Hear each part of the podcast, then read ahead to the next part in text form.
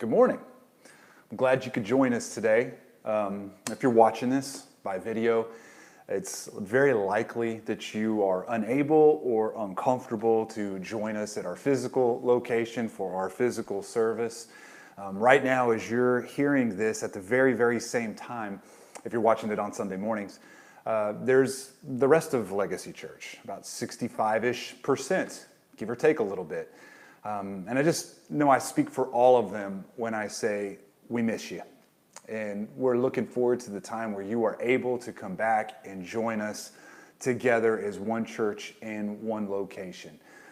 And I, I think it probably bears worth mentioning how valuable that is to us, for all of us to physically be together.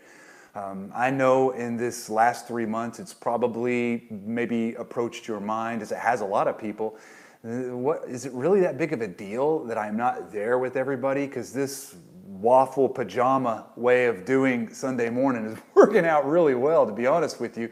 And, and I hear you, but there there is value in all of us coming together before the world as we represent one body in one location, uh, pursuing one Christ with one voice. And, you know, as the weeks go on, we're probably going to take a little bit of a look into the value of a corporate gathering, right? Because I think it's probably starting to slip for a lot of people. Um, that there is value when we all come together. And I'd love to just maybe retread or refresh some of that for you so that when you are comfortable coming back, when you feel like you are able to come back and join us, you know what you're joining. It's not just a thing we do. It's not really a small item or an asterisk or a bottom shelf value for us. Coming together corporately for a gathering is a very big value. And we miss you and we look forward to the time that we can see you again. But, you know, as I've been thinking about this sermon and this moment, one of the things that I think is maybe a silver lining uh, for all of us during the last three months, which, can we just admit, has been crazy, and it just feels like it gets crazier every week um, with our quarantine and with especially the racial trauma that's really been climaxing here recently. These two things alone, just the racial trauma that our nation is going through and COVID, it's kind of removed all of our hiding places as Christians. Meaning we have been jerked so far out of our nor- normal lives that we kind of are forced to see the real state of the union for our own souls. What really has been bringing us joy? Um, what has our trust been anchored to? Why do I have so much anxiety? We're, we really have no place to hide anymore. And, and listen, we're in the same place. Uh, when, I don't think anyone is exactly where they had hoped that they'd be. I don't think anyone is really exactly where they want to be in their, what we'll call, relationship with Christ, proximity to Jesus, connection to Jesus. It's very likely that you were hoping for something different, deeper in this moment. I don't think you might necessarily hate where you're at with Christ, but you're probably not all that ecstatic about it either, right? Somewhere between being discontent and content. Somewhere between being satisfied and very dissatisfied with where you're at with Jesus. Kind of like whenever you're sitting on the couch and you are comfortable, and I mean finally comfortable, not kind of comfortable, but you got the Snuggie just where you want it. Your, your mug of whatever is within reach, only to realize that whatever is on T V is not what you're very excited about. The problem is, is the remote is way over there, right? So you, you start battling with yourself. Is it really that bad what's on T V? Maybe I can watch it because I am really comfortable right now. Just like that, so in that gray zone, somewhere between being totally dissatisfied and totally satisfied, life for us can be dull. It can be dull. It could be boring. It's the hum and the noise of a stagnant, still life. Where we know that we can encounter Jesus and find more joy in Jesus, yet at the same time, we're kind of satisfied with how we're living our life and what we happen to be in the middle of right there. So listen, if you find yourself wondering what happened to the old you, the robust, adventurous you, full of risk and full of adventure, you are in good company with the Church of Philippi as Paul addresses them today. He's going to be helpful because you're not alone. And Paul's not about to just lead us back to the adventure of the gospel with mere words. He's going to show us with his own life. And this is going to be very helpful for all of us. So if you have a Bible or a device that you use, it's always going to be helpful for you to turn there um, with me. If you don't, we're about to splash it up on the screen. But I'm going to, I'm going to pick it up in verse twelve. Okay, we'll probably go back a little bit, but verse twelve is where we're going to start. And this is what Paul tells the Philippian church. Not that I have already obtained this, and we're going to talk about what this is here in a moment, or am already perfect, but I press on to make it my own, because Christ Jesus has made me his own. Brothers, I do not consider that I have made it my own, but one thing I do, forgetting what lies behind and straining forward to what lies ahead. I press on towards the goal for the prize of the upward call of God in Christ Jesus. Let those of us who are mature think this way. And if in anything you think otherwise, God will reveal that also to you. Only let us hold true to what we have attained. I've been greatly refreshed by this passage. I've needed this passage this week. Because listen, I'm not the king of self-awareness, but I do, I do know, and I have enough emotional intelligence to know that I am my best version of myself when I'm taking a risk. I know that sounds weird, but when I am sacrificing something that I've been holding precious, something that has meant a lot to me, something that's really got my heart, when I lay it before the Lord, when I really take a big jump, when I pick a fight with the enemy, um, when I put the things of the world down and pick up my cross, that is when I find myself to be the most robust, adventurous, best version of myself. It's when I'm reaching and straining, in Paul's words, and grasping for the Lord with such energy that I can't see anything else. It's like I've lost all peripheral vision, and all I could see is Christ in front of me, and I can't get enough of him. I can't get enough. When I was radically saved as a junior on the college campus, this is exactly what happened to me. I risked everything, and I loved it. I sacrificed everything I'd worked so hard to get. And I loved every minute of it. I was stretching, straining, reaching to get more of Christ every single day. My feet would hit the ground in the morning, and I would start the day with, Jesus, I got to get more of you today. What does it take to get more of you? How can I get closer to you and get you closer to me? And my life was moving so radically fast, and there was so much energy about it that those around me, they thought something was wrong. They were concerned for me. My parents thought I was in a cult, because there was such a radical change. I wasn't in a cult. The gospel had arrested me. I, I had, I'd been attained by Jesus, and now I was going to do everything I can to reach and get as much Jesus as possible. But as the years stacked on, the noise and the, the dull hum of a very boring and predictable life started to find me. I'd be still. I'd be stagnant. And the goods of this world would start to compete for the affections of my heart. Listen, I'd have this voice in my head in those days, and even today, Luke, don't risk yourself. Don't. It never ends well to risk yourself. Why would you sacrifice the things that are so important to you? I mean, be a fanatic, Luke, but be a fanatic in a moderate way, right? I mean, moderation in everything. There's no sense in being crazy about Jesus. Just be Just be kind of crazy about Jesus, right? That's one voice in my head. Another voice is, is Luke, you're getting older. You're at cruising altitude. You're, you're in a canoe that's not taking on any water. Why would you go on and tip it? Stop striving. You've done enough. Just relax a minute. Take in the scenery. It's not like Jesus is going to love you any less. Why work so hard to strain and to stretch? Another voice would be in my ear saying, Luke, if you do that, you're going to get burned like you always do. Every time you risk yourself in that direction, you get burned. There's just suffering waiting for you there. Why do that? Just go back to sleep. And then probably the most piercing voice is, Luke, you're not enough.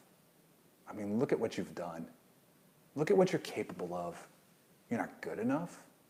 You're not smart enough. You're not skilled enough. You're not talented enough. You're just not enough. Why are you stretching and striving? Just stop. Just be still. And just like that, My pursuit of Christ would take a back seat to a new life, one that was more boringly and predictable. And gone were the days of adventure and risk and sacrifice. Blah. But very simply, what I was letting happen is what Paul is speaking to here. I would let my past somewhat inform and dictate and speak to my future. I would let the, the voices in my head and the memory of what I've done and the things behind me and the things around me speak to what I should be doing in the future. And you do this too. We all do this. It's just the normal part of being a human being. We fix it in our minds that we're going to double down and be super sober about following Christ just to get caught up looking over our shoulder to the things that we're leaving behind, just to get caught up listening to the voice of shame as it speaks to us on what we can't do. What I love about this passage is that Paul is a guy who had one goal and one goal only, to know Jesus more. That's it. That sums his life up. He's actually not that complicated of a guy. He just wants to know Jesus as much as possible. Now, he knew that he would only reach this goal when he was face to face with Christ in the day of the Lord. That's when he knew it. But he fought for this goal like it was going to happen here on earth. He fought for this goal because he wanted to get to know Jesus as much as possible before the day of the Lord, right? Because he knew that Jesus is where the most joy would be found, which would mean that's where his life has the most meaning. That's where his life would be truly best lived. We know this because of two verses back in Philippians three. He says something very provocative.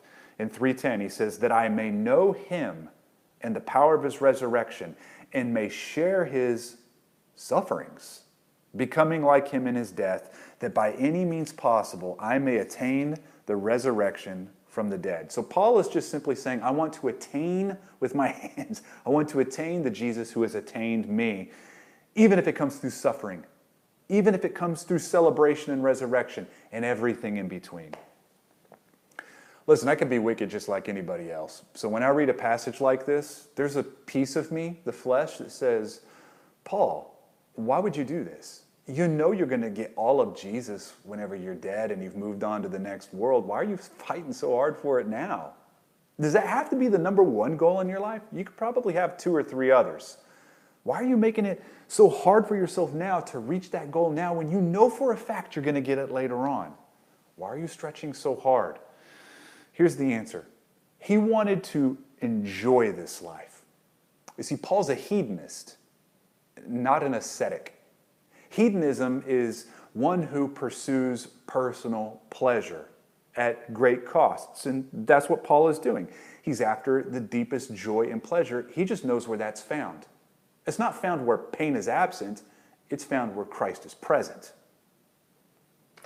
I think we wrongly read Paul when we imagine him denying the things of this world because he likes pain and hates joy. It's the opposite. He loves pleasure and joy. Paul knew that all of this was available in all circumstances, even in suffering. And wherever Christ was, he was going to make it his life's goal to join him. He knew the deepest pleasure is found the closer we get to Jesus. It's, it's kind of like if you go camping. You're up in the Smokies or one of our state parks, and it's maybe in the late fall or the early spring where the campfire is more than just decoration. You kind of need it for heat. And you know that you're really chilly until you get closer. And the closer you get to the campfire, the more warmth you feel. And the brighter the light gets. That's how he looked at Christ. The proximity determined the amount of joy he had. And it didn't matter if there was suffering around him or celebration around him. He was able to find that joy in Christ in all circumstances. So Paul lived as someone who is always kind of dissatisfied. He's perpetually dissatisfied with his level of connection with Jesus. He always felt like there was more to be had. So we're not going to find him retiring, like, like, like he's just trying to get this whole church thing up and off the ground so he can retire. We're going to find him stretching and striving and plowing and risking and sacrificing and doubling down on this adventure that the gospel has brought him into. But here's the big question, and where it really matters for you and me. What is Paul forgetting exactly? He says, forgetting what lies behind. What is he forgetting, and what is he grabbing for, and why do we care? Why do we care? Now, last week we looked at a resume that Paul put before the church in Philippi. And it was an impressive resume, a lot of impressive little bullet points in that. And we walked through that. I'm not going to go through that today, just to say he had the best upbringing, from the best family, from the best tribe, in the best nation. He knew the most. He did the most. He wanted it the most. He was the most Jewish Jew of all the Jews in the land, right? And he did that on purpose, by virtually saying, if anyone could be righteous before God without Christ, it's this guy. And if you don't believe me, look at this impressive resume. But as impressed as you are with the resume, I think it's a big bowl of crap, because all it's done is held me back from the one prize I have, and that is Christ. It slowed me down. It, it, it robbed me. It's not just a neutral thing. It's a negative thing. I'm glad to be done with it, says Paul. And now he says, forgetting. Forgetting what lies behind. Is, it, is this what he's forgetting? I mean, forgetting here, he obviously doesn't mean he refuses to remember. He just listed his big, long resume, so he obviously didn't forget it, right? But he, he's remembering pieces of his past, and we should too. There are things that we should not forget. He actually tells the Ephesian church in Ephesians two, he says, remember that you, talking to the church, were at that time separated from Christ, alienated from the commonwealth of Israel, and strangers to the covenants of promise, having no hope and without God in the world. But now in Christ Jesus, you who once were far off have been brought near by the blood of Christ. So he's just saying, remember that you were separate. You were far off. You had no hope. You were alienated strangers. But I want you to also remember that Jesus brought you near. Remember those things. Remember those things. So what is he forgetting? Because this is important. I mean, you, you should recall your past, right? I mean, how far were you from Christ when he found you? Pretty far, right? Probably as far as I was. I would have those thoughts go through my mind. How good God is, because look where I was. I mean, I didn't deserve any of this. I didn't deserve his mercy or his grace. He should have let me run headlong straight into hell, because that's what I deserved. I remember that. I'll never forget that. And I remember how he drew me near and brought me near, totally despite me. I remember that. So what is he forgetting? Anything, anything that slows you down from finding more Christ. That's his new motto. Forget what slows me down, remember what speeds me up.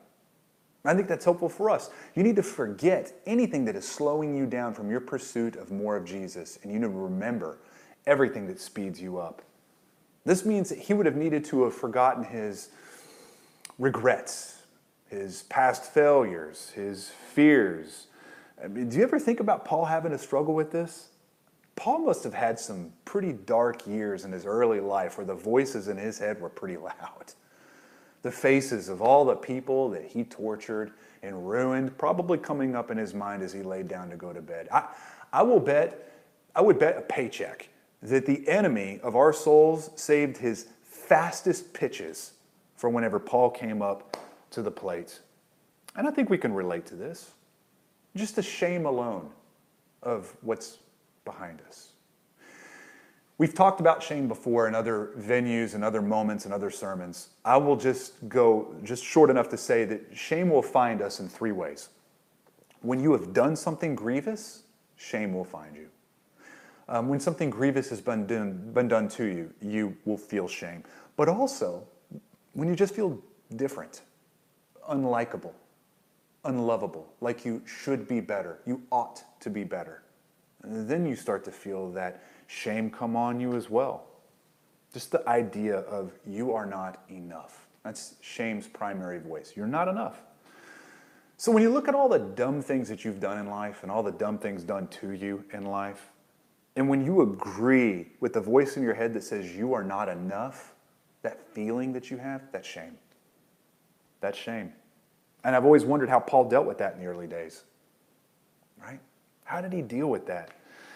Even today, I'm tempted to feel the shame that says I'm not good enough. That's the primary one. I don't necessarily have a bunch of shame on things that I've done or things that have been done to me. I've had my days, but now the predominant one is just the voice that says, you're just not good enough. You're not enough. You should be better. You should be smarter. You should be uh, more innovative. You should be stronger. You should be. You should be. You ought to be. You're not enough. That's the shame that approaches most people today, I think, and it's likely affecting you to some degree because it causes us to look over our shoulders. We're not able to leave the things behind us alone. Shame won't let us. Can you sense the voice of shame, or the things that you have done, or the things that have been done to you, or all the things that you're so proud of, or all the things that are around you that are so attractive, all the goods of the world, the treasures of the world? Can you sense it robbing you of the energy of stretching and striving and reaching for the prize that is the upward call of God in Christ Jesus? You see, Paul's using the image of a runner in this passage. Uh, not just a runner, but a runner at full throttle, too. I've always said this, but I believe that Paul was either an athlete or a rabid fan of athletics. Paul was either kind of a, a, an athlete in his earlier days, maybe, or he was one of those guys that called sports radio all the time because he couldn't get enough of sports, right? This passage that we've read today has been on the back of not a few running shirts, as I've seen over the years. And this is what I know. After twelve years of coaching runners at the high school level, level, competitive runners know one rule. You never look behind you to see if anyone's chasing you down. You don't do it. You don't do it. You find a point in front of you. You burn a laser in it, just one small point, and you focus everything in it, and you let it pull you in. I've seen firsthand more than a few races decided before the race was even done, simply because a runner glanced over their shoulders and looked what lies behind, in Paul's words. One of the reasons you can't do this as a runner, just as a side note, is because it wrecks your cadence, the frequency and the speed of which your feet strike the ground. You, you can't, if you're turning your torso, you can't keep the same cadence very well. The second thing is it just wrecks your concentration. You can't work on your footwork, your breathing, your focus forward. It, it's, it's just not a well, it's, it's, it's not a good strategy. It's never worked out well for anyone. And Paul is channeling this image because he wants you and me to remember it.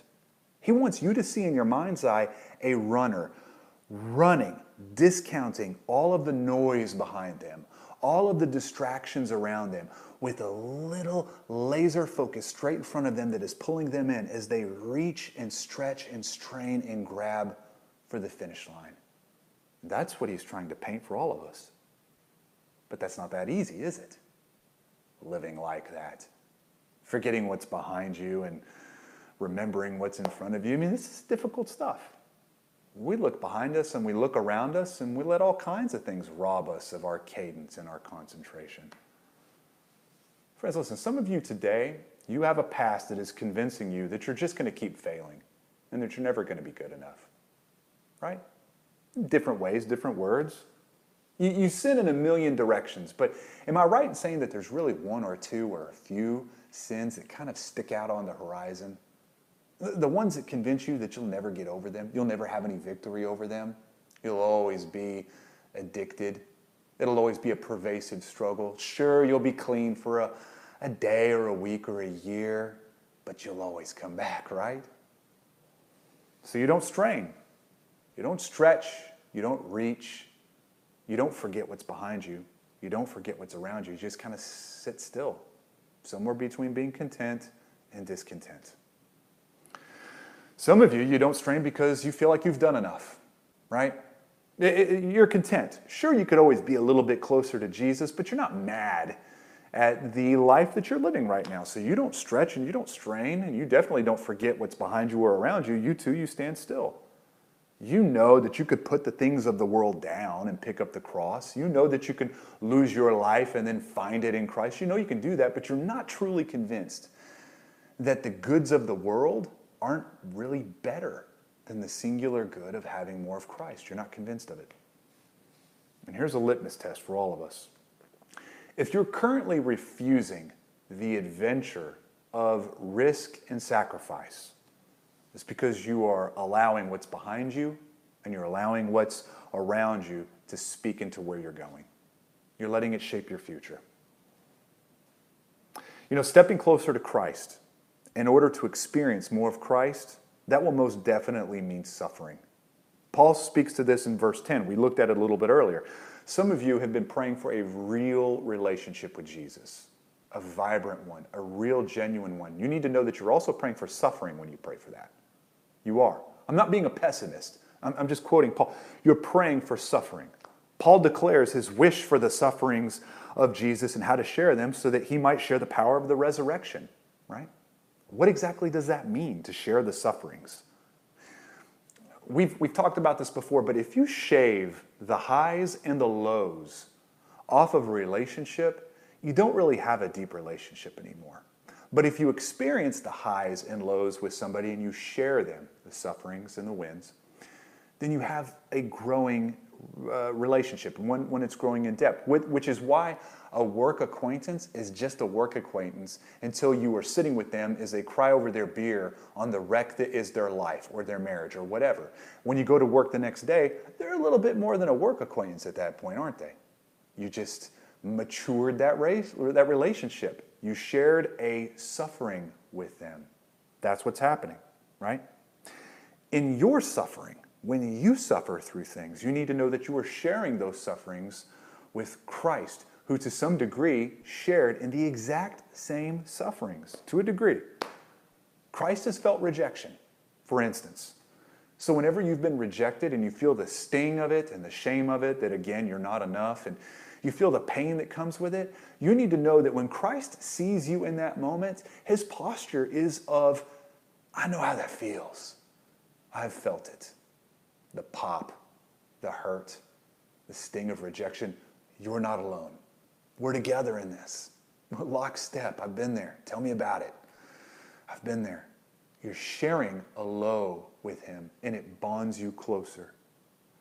Very similar to when World War Two veterans share a foxhole together. It bonds them closer because they've had some real hits together, right? They're not just two people. They're two people who have bonded. We too, we gain a closer connection to Christ when we celebrate resurrection moments and moments of suffering. When you risk yourself, when you invite sacrifice, you are in fact adding adventure to your life. Sharing the highs and the lows with Jesus. But listen, if you're willing to just trim all of that off and trim the highs and the lows off, then what can you expect to find as far as a relationship with Christ?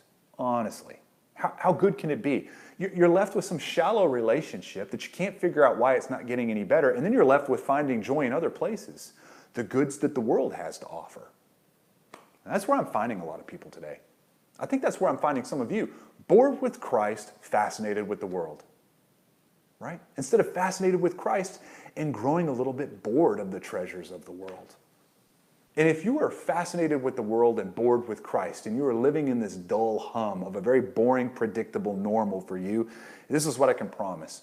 Unless you are able to walk through that risk and that sacrifice and put the things of the world down and forget what's behind you and reach forward, if you can't do that, you will always have a predictable life and a low-grade fever for Jesus. But never, never something that's robust that gets you out of bed in the morning. Not enough to prompt a new strategy for getting deeper.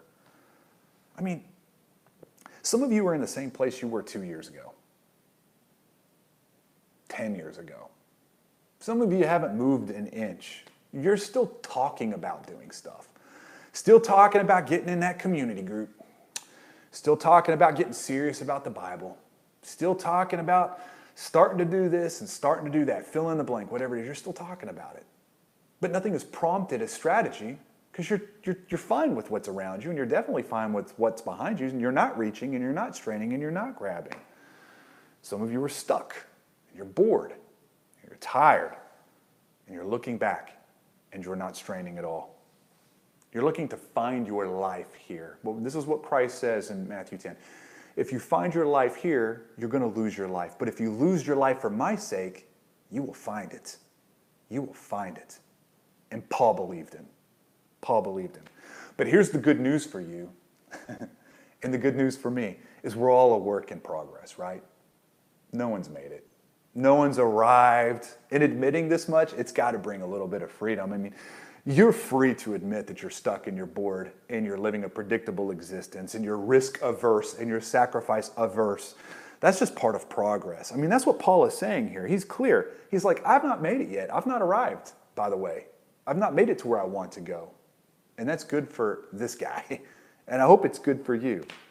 And if you're able to get to the place where you know you're not where you want to be, and you know there's so much growing to do, and you know there's so much to put down and so much reaching and grabbing, if you know that, you need to be excited in the fact that you wouldn't know that unless the Holy Spirit was showing you. You wouldn't care. Unless the Holy Spirit make this clear to you, you wouldn't even care. I love this part of the passage. Paul's clear. Everyone's in transit. Everyone's a work in progress. Paul is not where he was when he wrote this in Philippi. He's not where he was when Jesus knocked him on his butt off the horse on the way to Damascus. And Paul's not where he's going to be when he's looking at Christ eye to eye one day. He's in the middle. He's en route. He's in the middle. But he's not looking over his shoulder. He's leaving what's behind him behind him. And he is remembering what speeds him up, but he's he's very clear he's going to forget anything that slows him down. This is where I'm at. Maybe it's where you're at. I'm certainly not where I want to be. Right? I'm not where I was. I know I'm not where I'm going to be, but I'm definitely not where I want to be now. I've got a lot to forget, and I've got a lot to remember as I move forward. So if God is revealing to you that you've been content to be still, God is being kind to you. He's being kind, and he's growing you. But it's good for you to know that he has not given up on you. So what do we do when we keep failing? What do we do when shame continues to find us? You know, he says something very, very fascinating, very powerful in this passage. He says that he has made us his own. He's made us his own. And when he adopted us, he knew us intimately. And I mean, he knew everything. I will tell you this truth, this, this singular truth, and I, I mean nothing, nothing has helped me defeat besetting sin more than this single truth. The fact that God knew everything and was still kind to adopt me. I mean, we're ultimately fearful that when we sin, like in a repeatable way, that we have somehow surprisingly depressed God, like he didn't see it coming, like we really let him down. Uh, like we've ruined his view and his, his idea of who we are, right? And that's where a lot of shame comes from. But I'm here to tell you, when he knocked you off of your horse, when you were on your way to Damascus, and he changed your life, he had known every single sinful deed and thought that passed through your brain from the time of birth up until that time, and he knows every single thing that you will do that is not glorifying to God and for the rest of your life. And with everything behind you and everything in front of you, your whole life on display before Christ, he still loves you. He adopts you.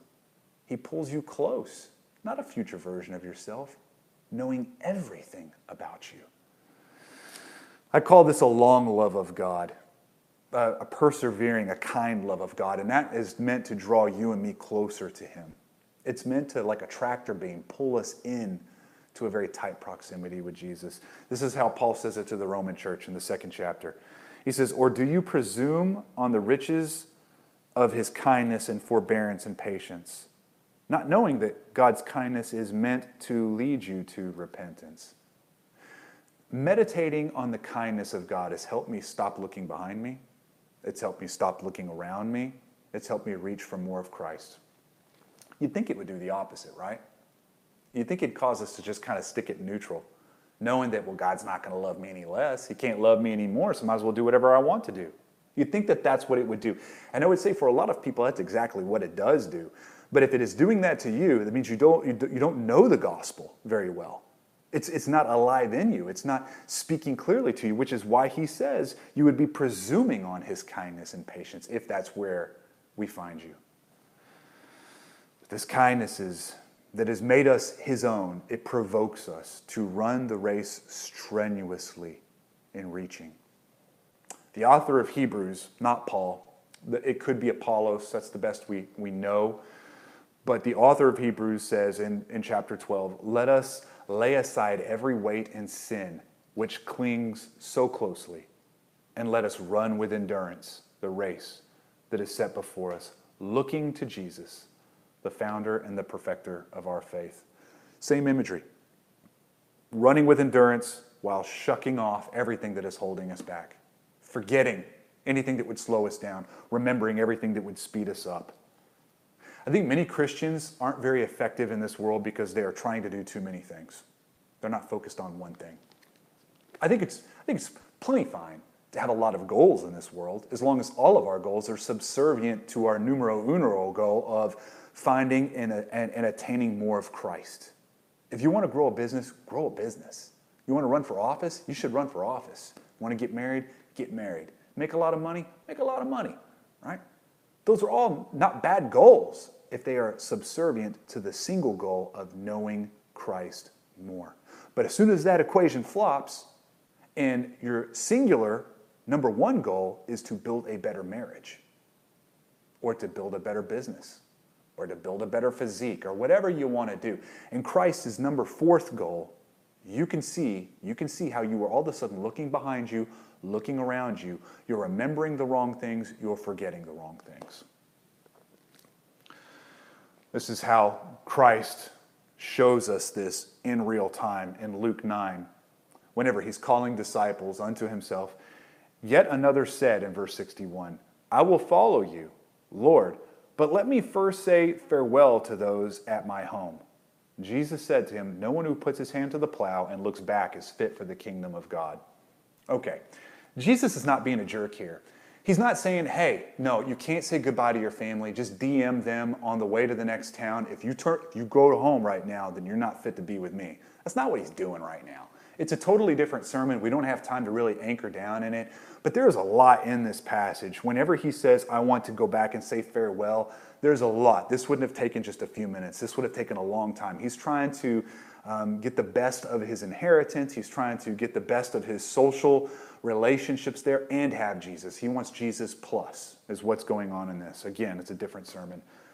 But what we're trying to see from what Paul is saying through that filter is don't look back. Forget what is slowing you down.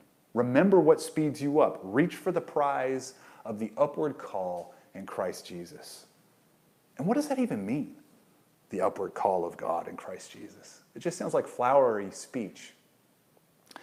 In the early Olympic Games, when somebody would win a race or finish a race, they would be placed in a, in a podium setting, not too different from the podiums we have now in races. And their name would be announced by a herald. It'd be a professional herald. It would announce your name, your family's name, the nation you're from, and then would give you a palm branch, right? We actually haven't changed that too much now. That's why when you watch the Olympics, they put you on a podium, they say your name, and then they play the song from your nation as they give you a wreath or whatever else they're given that, that particular Olympics. This is most likely what Paul had in mind when he refers to the upward call of God in Christ Jesus, that we are placed in a situation where our name is called, and then our new family's name is called, as we are part of a new family and a new nation. And the prize that we are given is not a palm branch that represents peace, but a different peace. The one who rescued us, the one who knocked us off our horse as we were headed away from Christ. And we get to see him eye to eye. And we get to know him deeply. And, and all that we were dissatisfied with in this life because of how distant we were from Christ has collapsed in that one single moment where we could not be closer. That is the upward call of God in Christ Jesus. We get to see glory forever. Listen, if you're saved, if you're a Christian today, let me ask you some questions. When you look back, what is telling you not to reach forward? What is around you that's distracting you? What is it that's telling you that you shouldn't, that you can't, that you'd be wise not to? Can you turn from the sin that says, God is not enough, so I need these other things? Can you do that? Can you repent for the sin that says, God is insufficient? Can you turn from the disbelief that has led you into this boringly predictable, dull, stagnant, still life? Can you repent for that? You know that's a sin. You're not a victim. Can you pray for God to ruin you for anything else except for him and him alone? Can you? That's a dangerous prayer, right? To pray that God would ruin your heart for all the, the very good things of the world, or make them all subservient to him as the number one goal in our life? Can you do that? That's what this passage is inviting us to do. That's how we respond to a passage like this. That's what repentance would look like. Now, I know not everybody's a Christian. I know some of you are searching. And if you've made it this far in the video, you're definitely searching, right? You didn't hit delete twenty minutes ago. Listen, let me just tell you, your best life is found not where Jesus is furthest and the, and the pain is furthest, but where Jesus is closest. That's where your truest joy will be found. Not where you're furthest from the pain, but where you're closest to Jesus. And sometimes that will be in pain and suffering. I mean, you've spent likely a lifetime reaching and grabbing and stretching for the wrong things, running the wrong race to the wrong prize, wrong goal, wrong everything, wrong direction. This is how you've spent your life. Else you wouldn't be searching right now. Can you ask God today to reveal His beauty and His truth to you? Can you ask God to fascinate you with a picture of His glory? Can you ask Him to change your heart? Can you ask Him to give you a heart of flesh for the heart of stone? Can you ask God to ruin you of all other attempts and endeavors in this world except for Him alone? Can you do that? And listen, I know we're not all able to take communion together. I know the people at Legacy, probably around this same moment, are about to start taking communion together.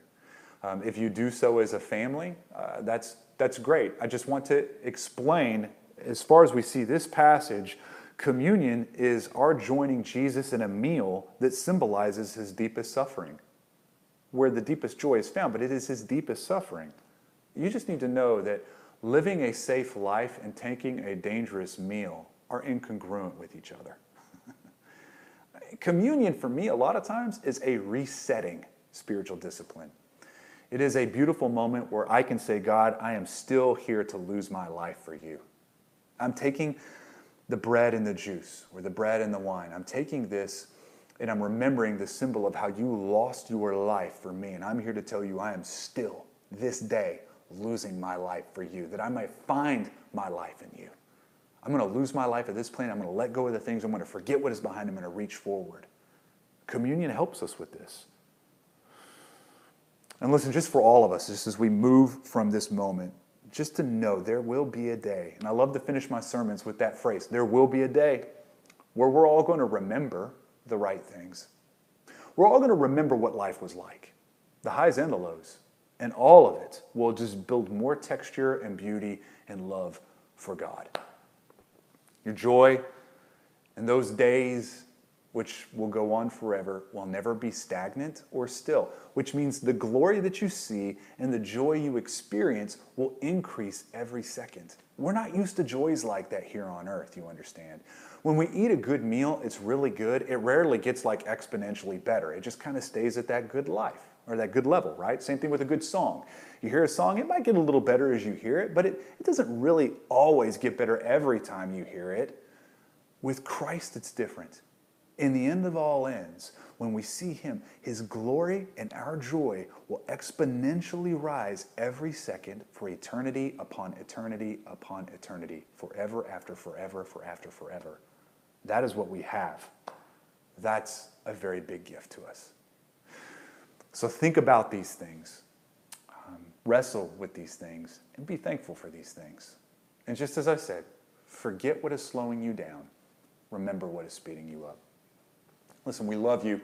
Excited to see you come around us again whenever you get the opportunity to do so. If you need anything, let us know on our website, and we will be happy to help you in any way possible. I hope you have a great weekend. Have a great week. We will see you next week. God bless you.